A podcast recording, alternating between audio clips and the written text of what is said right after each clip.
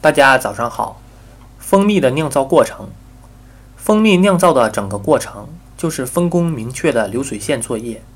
外勤蜂负责寻找蜜源，并把花蜜采集回来，完成原料采集。接着，内勤蜂负责将原料进行加工，加入体内的各种生物成分、活性酶等，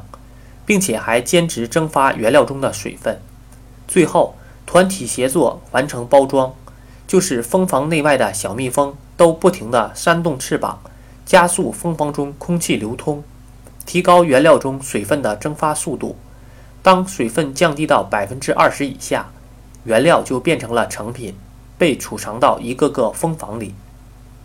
蜜蜂把花蜜配制成蜂蜜，其过程主要经过两个方面的变化：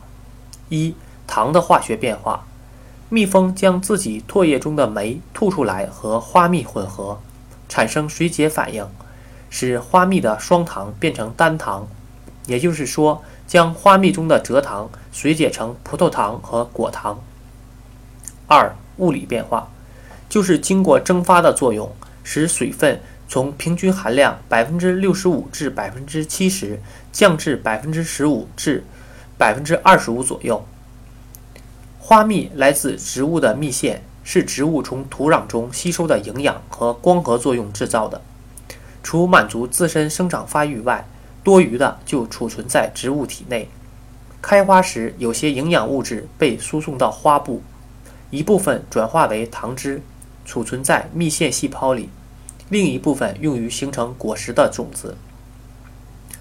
蜜腺细胞中有丰富的营养物质，在适宜条件下，则通过蜜腺表皮分泌到体外而形成花蜜。花蜜的主要成分为蔗糖与水，还有葡萄糖、果糖、维生素、氨基酸、蛋白质等。每只蜜蜂采集时将花蜜一滴滴吸进蜜囊，每次采集量一般为40至60毫克，最高80毫克，基本相当于其体重。每酿造1000克蜂蜜需要进行几万只次的采集飞行和采访几百万乃至上千万朵花朵，可见蜜蜂采蜜之劳苦。采蜜蜂在带回花蜜的过程中，蜜囊中的花蜜已在蜂体分泌转化酶的作用下开始加工了。